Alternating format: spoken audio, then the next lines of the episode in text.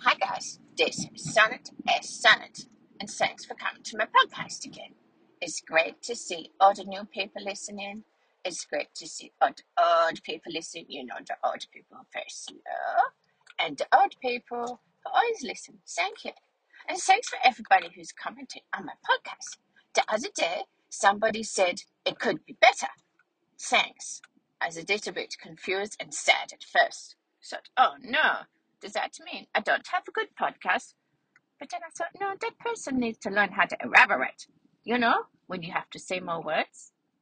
So when you say things like, that could be better, sonnet, what does that mean? Does that mean you've been watching me through the fence and I could be better at digging holes? Does that mean I could be better at being fluffier?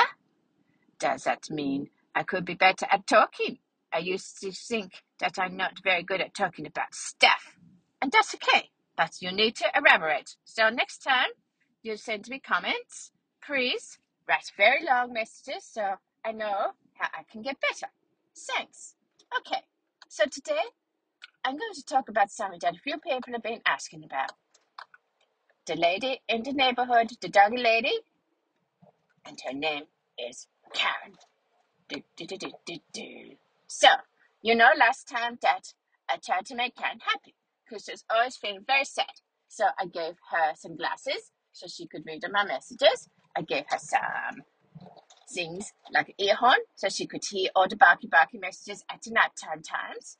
And I gave some toilet paper because, you know, toilet paper makes everybody happy, especially when it's the really nice stuff that's soft on your bottom and it's wrapped really nicely in nice paper. And I gave it out. And I think everybody's happy when they have lovely toilet paper because it makes the toilet time so much more fun. And then, you know, you know stuff, guys. When you do your poo-poos, you wipe your butt with scratchy toilet paper. Oh, it hurts so much. I said, I think Karen would be happy. So anyway, that was a bit off topic, wasn't it? So and then I was walking down the street on my daily walk with my friend, my human friend, and I walked past Karen. And normally, every time I walk past Karen, she barks at me because she's always angry. But this time, she didn't me. It was amazing stories. So I was so happy. So I just kept walking. I didn't know what to do. I thought about it on my walk, went home, had drink of water, ate some snacks. Then, the next day, I went for another walk, which was amazing. Two walks. This time, I walked past Karen.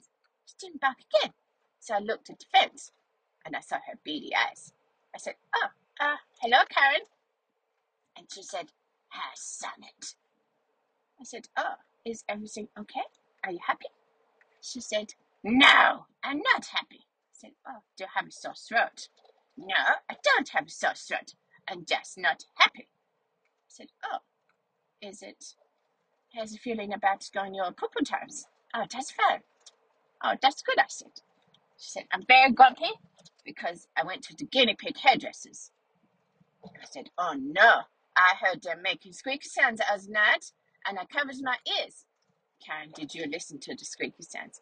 Yes, because someone gave me a new ear horn, so I was listening to all the sounds in the night time. And I heard them say, Come to the guinea pig hairdressers. We have lots of lovely shampoo. We make your hair look very fluffy and you look beautiful all the time. I said, Oh, so Karen, did you go to the guinea pig hairdressers? She said, Yes, I did. And look at me. I can't see you, I said to Karen. Can't see you through the fence. I can only see little bits of you. I see fence, fluff, fence, fluff.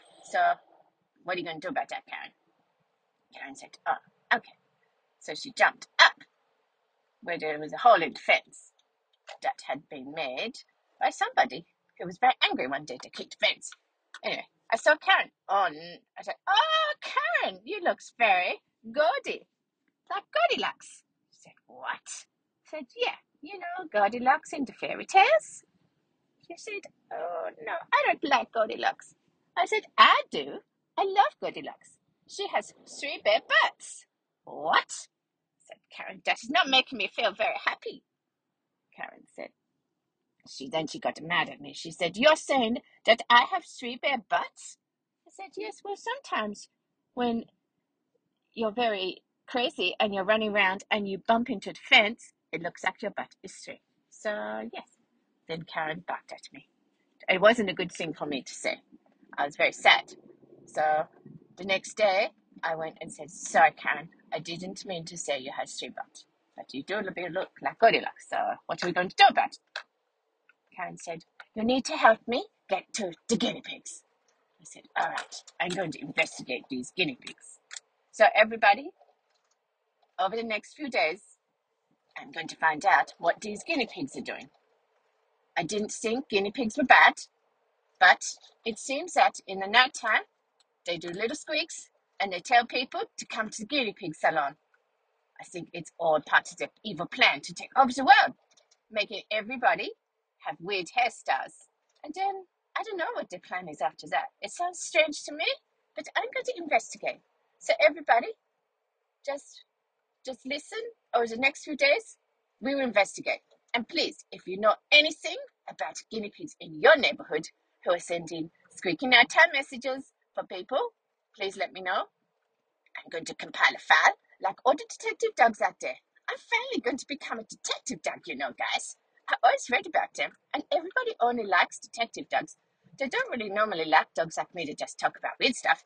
They like detective dogs, so maybe I'll get more listeners because I'll be Sonnet Detective Dog. Okay, thanks, guys. Send me emails if you know anything about guinea pigs. I'll talk to you soon. Bye.